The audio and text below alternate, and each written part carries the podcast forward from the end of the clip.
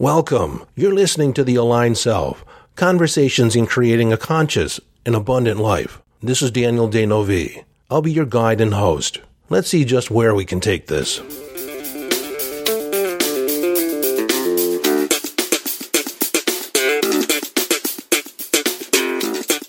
Hello, friend. Welcome back. And if this is your first time here, welcome home.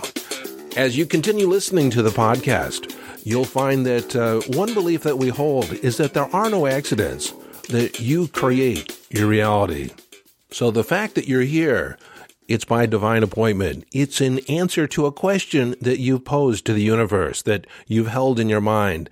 And your reticular activating system, we'll talk about that down the road, but your inborn radar has honed in on this topic, honed in on this podcast, and you find yourself here in answer to a question. And that question is probably something like, how do I live my best life? How do I create an amazing experience as a human being? How can I be all that I can be? How can I fulfill my potential? How can I connect to my higher self and engage on the spiritual adventure? Just what is possible for my life? So as you continue to listen to this episode, just go ahead and hit the subscribe button.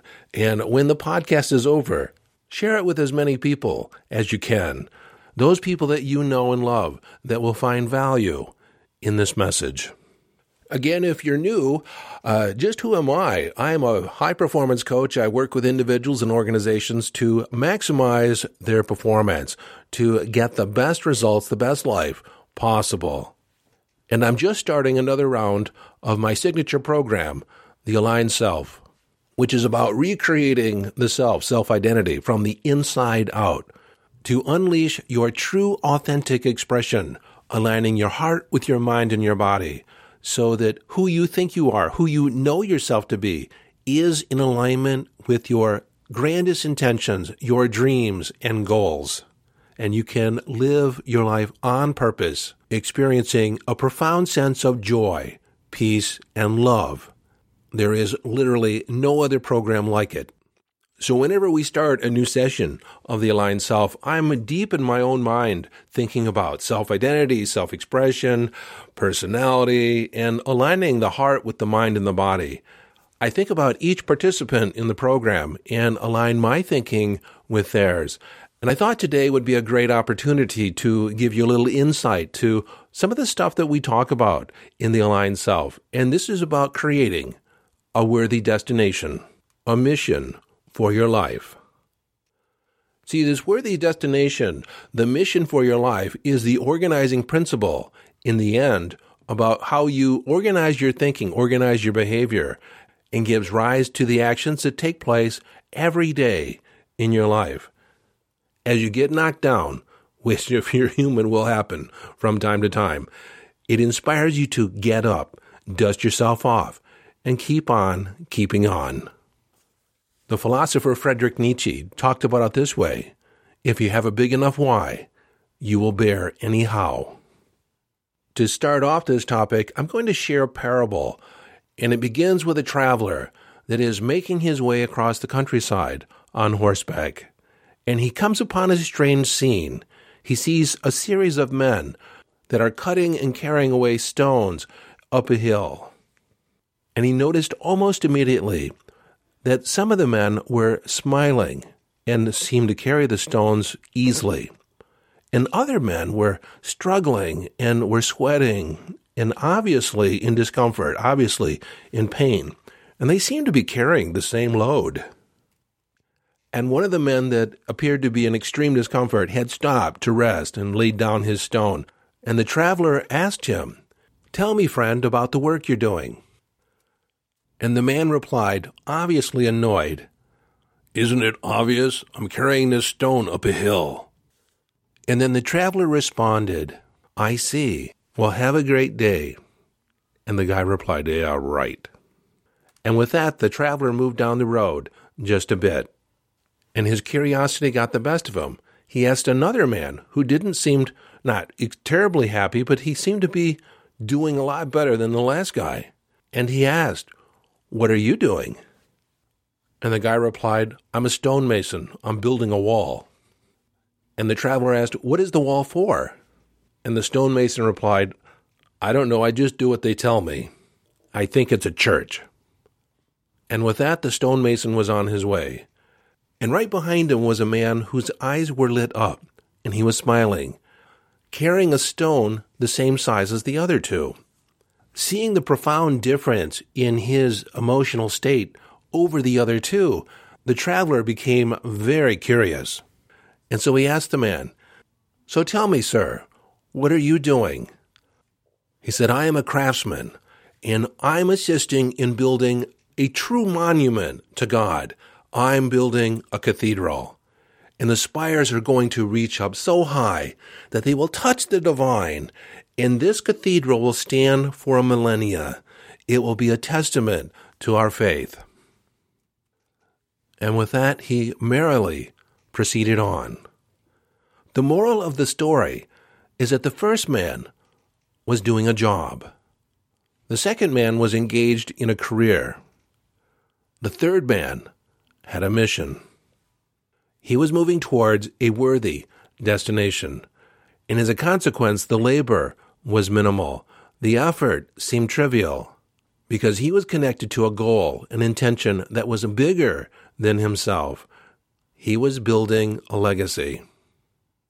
In the fall of 1962, then President John F. Kennedy delivered a speech that created a mission for the United States, one that carried us through the decade, and that was the mission of going to the moon.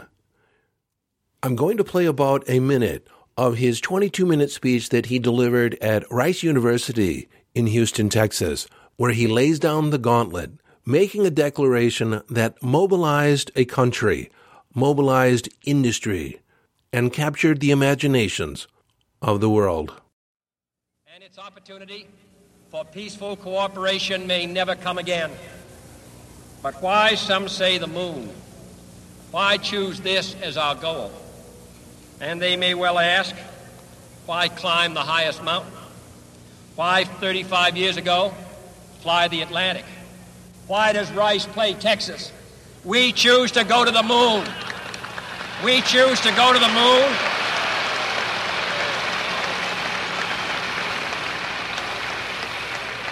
We choose to go to the moon in this decade and do the other things, not because they are easy, but because they are hard.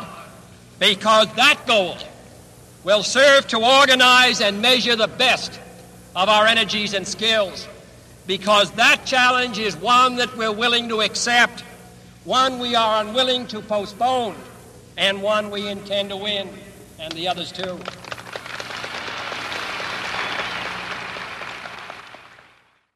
That speech is considered one of the greatest presidential speeches ever delivered. It was given in front of 40,000 people in the stadium at Rice University. It was also carried on all three networks. Yes, if you didn't know, in 1962, there were only three television networks, only three channels you could watch. And since they didn't want to play favorites, it was carried on all three networks equally. It was delivered at a time in history when the average American actually listened and watched the, the president deliver a speech. Kennedy wasn't talking about the economy. He wasn't talking about war. He wasn't talking about, he was talking about the impossible, about men and women doing the impossible. At that time, going all the way to the moon was considered impossible. No one had ever done it. And just the previous year, the first manned U.S. flight only lasted 15 minutes. Alan Shepard never made it into orbit. So JFK had laid down the gauntlet to do the impossible within eight years. We had no idea how we were going to fulfill on this goal, this intention, but as a nation, we became committed a short time after that speech, President Kennedy visited Cape Canaveral at the NASA Space Center, and he saw a man mopping the floor. And he was doing so with a smile and a sense of ease. Intrigued, President Kennedy went over and talked to the man. He said, What are you doing, sir? He said, Mr. President, I'm helping send a man to the moon. Here was a man mopping the floor, but in his mind, he was assisting in sending a man to the moon. It was part of his mission. And so when there's a grand vision, everyone wants to get on board. Everyone can buy into that. On July 16, 1969, Apollo 11 was launched. It took almost four days to get to the moon. I was eight years old. And I remember seeing nothing but this flight on the television for almost four days straight. There was a camera affixed to the outside of the fuselage, and so you could see it, and you could see it moving through space. It was an experience that was memorable. It was never before seen by human eyes. But unlike today, there were not multiple camera angles. There was basically the one static image of this rocket flying through space. 20 seconds and counting. Minus 15 seconds. Guidance is internal. 12, 11, 10, 9. Ignition sequence starts. 6, 5, 4, 2, 1, 0. All engine running.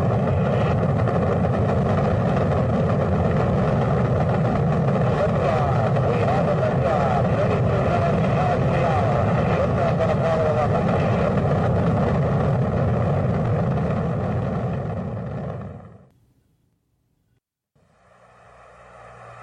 Twenty feet down, two and a half. Picking up some dust. Thirty feet, two and a half down. Big shadow. Four forward. Four forward. Drifting to the right a little. Ready? Down a half. Contact light. Okay, engine stop. Houston, uh, Tranquility Base here. The Eagle has landed. Roger, Tranquility. We copy you on the ground. You got a bunch of guys about to turn blue. We're breathing again. Thanks a lot. Okay, Neil, we can see you coming down the ladder now. I'm uh, at the foot of the ladder. The LEM footpads are only uh, uh, depressed in the surface about uh, one or two inches. I'm going to step off the LEM now. That's one small step for man, one giant leap for mankind. After Apollo 11 landed, many of the scientists and the engineers that had worked on the program were no longer actively working on anything as monumental. Many of them complained of depression, moodiness, irritability. Buzz Aldrin, who was the second man to walk on the moon, right after Neil Armstrong took his first steps, suffered from depression and alcoholism after his moonwalk and returning back to Earth, playing the role of a hero. He found the publicity tour to be mundane and lacking any real substance. The question seems to be what do you do after you walk on the moon? Linus Pauling, chemist, won the Nobel Prize in Chemistry in 1954. He was asked, So what does one do after they win the Nobel Prize? He said matter of factly, change careers, of course. Pauling became a biochemist and did extensive work in biochemistry. He also became a peace activist. In 1962, he won the Nobel Peace Prize. He is the only person in history to be awarded two unshared Nobel Prizes. Let's take a look at Olympic athletes. They spend years training for a moment in time, a moment of competition. And after the games, many of them report depression and moodiness and a feeling of despair. After you walk on the moon, what do you do? You change careers, of course. You pick a new vista. You look to a new horizon. You set new goals, new intentions. You pick a new destination, a worthy destination. I was offered a position with Leo Burnett Advertising uh, while I was still in college, but I turned them down.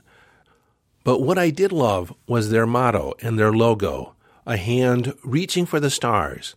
And the motto was when you reach for the stars, at least you'll never come up with a handful of mud. Abraham Maslow, American psychologist and philosopher. You're probably familiar with Maslow's hierarchy of needs. What you may not be familiar with is his concept of self actualization, realizing all that you can be and living in the upper reaches of your capacity. Had this to say about living below your capacity. If you plan on being anything less than you are capable of being, you will probably be unhappy all the days of your life.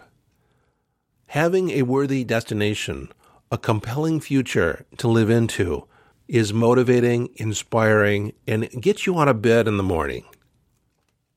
Now, you might be saying, I'm not an Olympic athlete. I'm not an astronaut. I'm not going to the moon. I'm not a biochemist. But even so, you can create your own Everest, your own mountain to climb. You can plug into something bigger than yourself. And I have an example from my past. I, when I was a courier for Federal Express, and I think I had been for the with the company for about five or seven years at this point, and uh, I was tired. We were being overworked, we were understaffed, and I had kind of developed this attitude you know, this not so inspiring attitude of I was just a driver shucking packages. Now, I didn't start out that way, but I where I found myself at that point in time was just like the first stonemason. I was carrying this rock up a hill. Well, I can remember making an attempt on a priority letter, delayed because of inclement weather. In fact, the weather was so bad, it was delayed about three days. And when it was finally attempted at its destination, it was refused. I was told it was a bid and the bid had closed the day before. And I said, okay. And I put it back on my truck. And it just so happened that I was the courier that returned it to the shipper. I can remember actually walking in the office of Art Door, and it was a rare occasion that I actually talked to him personally. He was the owner of the company, and I talked about how it had been refused and it was delayed, and he was pissed. He said, Do you realize that this was a bid worth $16 million? This would have fed my company, my employees, for a year. It would have sent people to college. It would have, it's the livelihood. That letter, that, that envelope represents the livelihood of a hundred people. He said to me, You're sorry is not good enough. And I walked out the office and I was rather indignant, talking to myself, saying, if it was that important, why didn't you just drive it over and deliver it yourself? Because it was just going about 90 miles away. Maybe I should explain. At that point in time, FedEx did not have the permissions, the regulatory permissions to do intra state deliveries. Any packages picked up, even if it was just across town, actually had to leave the state and go to our hub in Memphis or our other hub in Indianapolis. There were packages and letters in New York City that were going to the building across the street. And those had to leave the state first and come back the next day and then be delivered. And so that's why uh, this letter that was just going 90 miles away actually had to go to Memphis first. It was locked up in a container and the plane was grounded and didn't leave, couldn't fly for a day or two.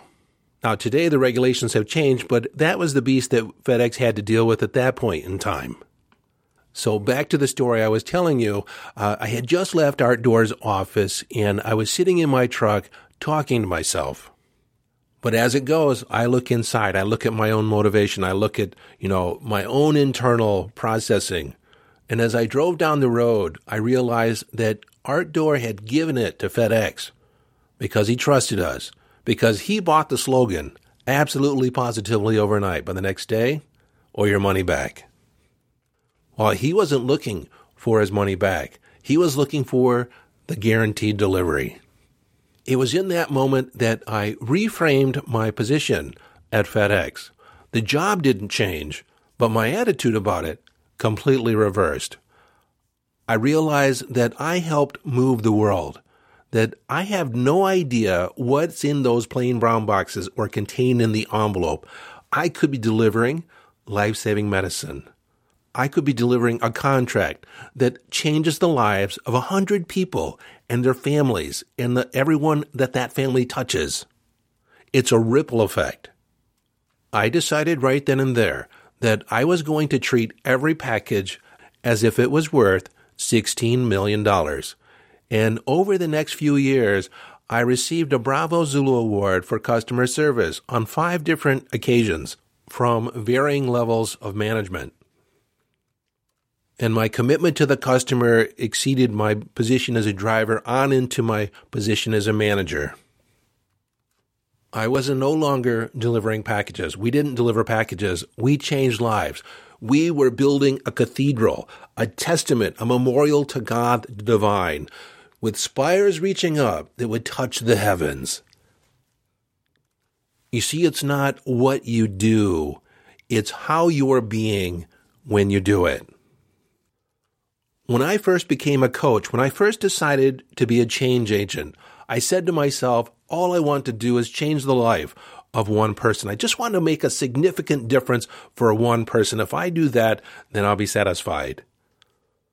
Well, I said that at 8 o'clock. 11 o'clock that night, an acquaintance calls me and says she's thinking about suicide. I talked to her for the next two hours on the phone, and when we hung up with each other, she had a new perception of life. She's still a friend of mine. But the next morning, I woke up and I realized that I had already helped one person. I had already assisted one person in transforming their life. What was I going to do? What do you do after you win the Nobel Prize? So I set my sights on transforming and assisting a hundred people. And that happened much faster than I thought it would. And after that, I set my, my sights on a new horizon for 10,000 people. And six months ago, I took an accounting of everyone that I've touched, every person that I've worked with, and it came out to about 10,000 people. So I decided I needed a new mission, a new moonshot. So I created the mission for myself to create a hundred thousand leaders, to unleash a hundred thousand leaders. And then I thought, am I thinking too small? Because it seemed it still seemed kind of in the realm of the doable. So now I'm going to unleash a million new leaders. That's a stretch goal. I have no idea exactly how I'm going to do it. This podcast is part of that. My aligned self coaching program is part of that. All my courses, everything I talk about, the posts that I put on Facebook and in LinkedIn and all these different places, that's all about reaching the million. Now, a million isn't that many, really, in the grand scheme of things. Jack Canfield and Victor Hansen wrote uh, Chicken Soup for the Soul, and they sold 80 million copies. There's 7.5 billion people on the planet. A million is a drop in a bucket. You see, though, I don't have to do it all myself. I don't need the credit for it. I just need to know for myself that I'm making a difference. Now, I can still go for the 100,000. And if they're leaders, they're going to touch, you know, each of those people will touch 10,000 people. But let's say they don't reach 10,000, they only reach 1,000 people, which is really doable. Then I will have touched 100 million people.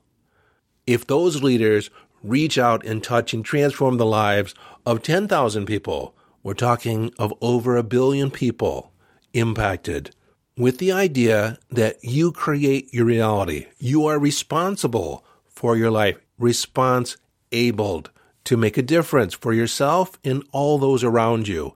When you get to your bones, a sense of peace, love, and joy, and a sense of mastery over your life, then I know that you are going to impact everybody around you in a positive way, that you are going to be happier, more joyful, and more productive. But that million people that I'm shooting for, I'm only going to reach them one at a time. And that's why I'm talking to you and, and why I'm appreciative that I have this relationship with you. So, as we bring this to a close and kind of wrap it up with a, a nice little bow, I want you to ask the question what would be a mission? What would be a purpose worthy of your life? And you are committing your life to it. You're committing your life in the context that you only have one life or this one go around, as far as you know. And however you spend your time is a commitment. Whatever you consider the priority, whatever gets your attention, that is what you're dedicating your life to. And it is up to you. It's your choice on how you spend your life. Jim Rohn, the speaker, once said, most people major in minor things. So take an assessment of your life. What gets your attention? How are you spending and investing your life? Now, it doesn't, again, it doesn't have to be Olympic gold. It doesn't have to be Mount Everest. It can be raising amazing kids. It can be making a difference for your children. Now, understand that that has an endpoint. Once they move out, you know, they're on their own. They're making their own decisions, creating their own life. In fact, most of the time when they're in your charge, they're making their own decisions. You know, all you can really do is kind of guide them and catch them when they fall. But there is a point where you're going to have to pick a new vista, pick a new horizon to move towards. So again, here's the formula. Pick a worthy destination, one that is worthy of your time, worthy of your energy from your point of view. It doesn't have to be yours completely, all yourself. You can plug into somebody else's vision, something that aligns with the way you see the world, and you can jump on that love train. Two, make sure that it is big, that it makes a huge impact, that you can't conceive exactly how you're going to accomplish it. But you understand it's in how you are being from day to day that helps with the fulfillment of that. And this is how I tie it in with the aligned self. I make sure that all my participants, their guiding principles, their unifying principles, their, their values are aligned with fulfilling on their mission or their mission is in alignment with what they consider most valuable in their life. And then their beliefs match up and support those uh, unifying principles. There's behaviors and rules set in place that so everything is aligned. The heart is aligned with the mind and their, their body in one congruent activity. And they know in their heart that they definitely have a stand in the world. And each and everything that they do fulfills on their purpose from the smallest thing to the largest thing because it's all tied in and aligned with their self expression in their life. There's nothing more powerful than this. In the end, your only real job is to recognize the staircase that the universe sets before you that gets you from where you are to where you want to go. Moving towards this mission is following your bliss. And this is what Joseph Campbell said about following your bliss. When you follow your bliss, you put yourself on a kind of track that has been there all the while, waiting for you. And the life that you ought to be living is the one you are living. When you can see that, you begin to meet people who are in your field of bliss, and they open doors to you. I say, follow your bliss and don't be afraid and the doors will open where you didn't know they were going to be. So I would love your feedback. I'd love for you to share how this impacted you or what you thought of it. Uh, feel free to join our Facebook group if you haven't yet joined the Aligned Self Podcast Listeners Facebook group. And in answering the questions, how did you hear about the Facebook group? It's on the podcast.